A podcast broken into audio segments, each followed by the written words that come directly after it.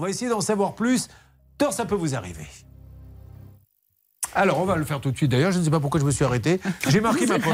Alors, je dois vous le dire, j'ai un cerveau qui décide un petit peu de temps en temps de marquer des pauses. Et là, il vient de dire c'est bon, je prends une petite pause.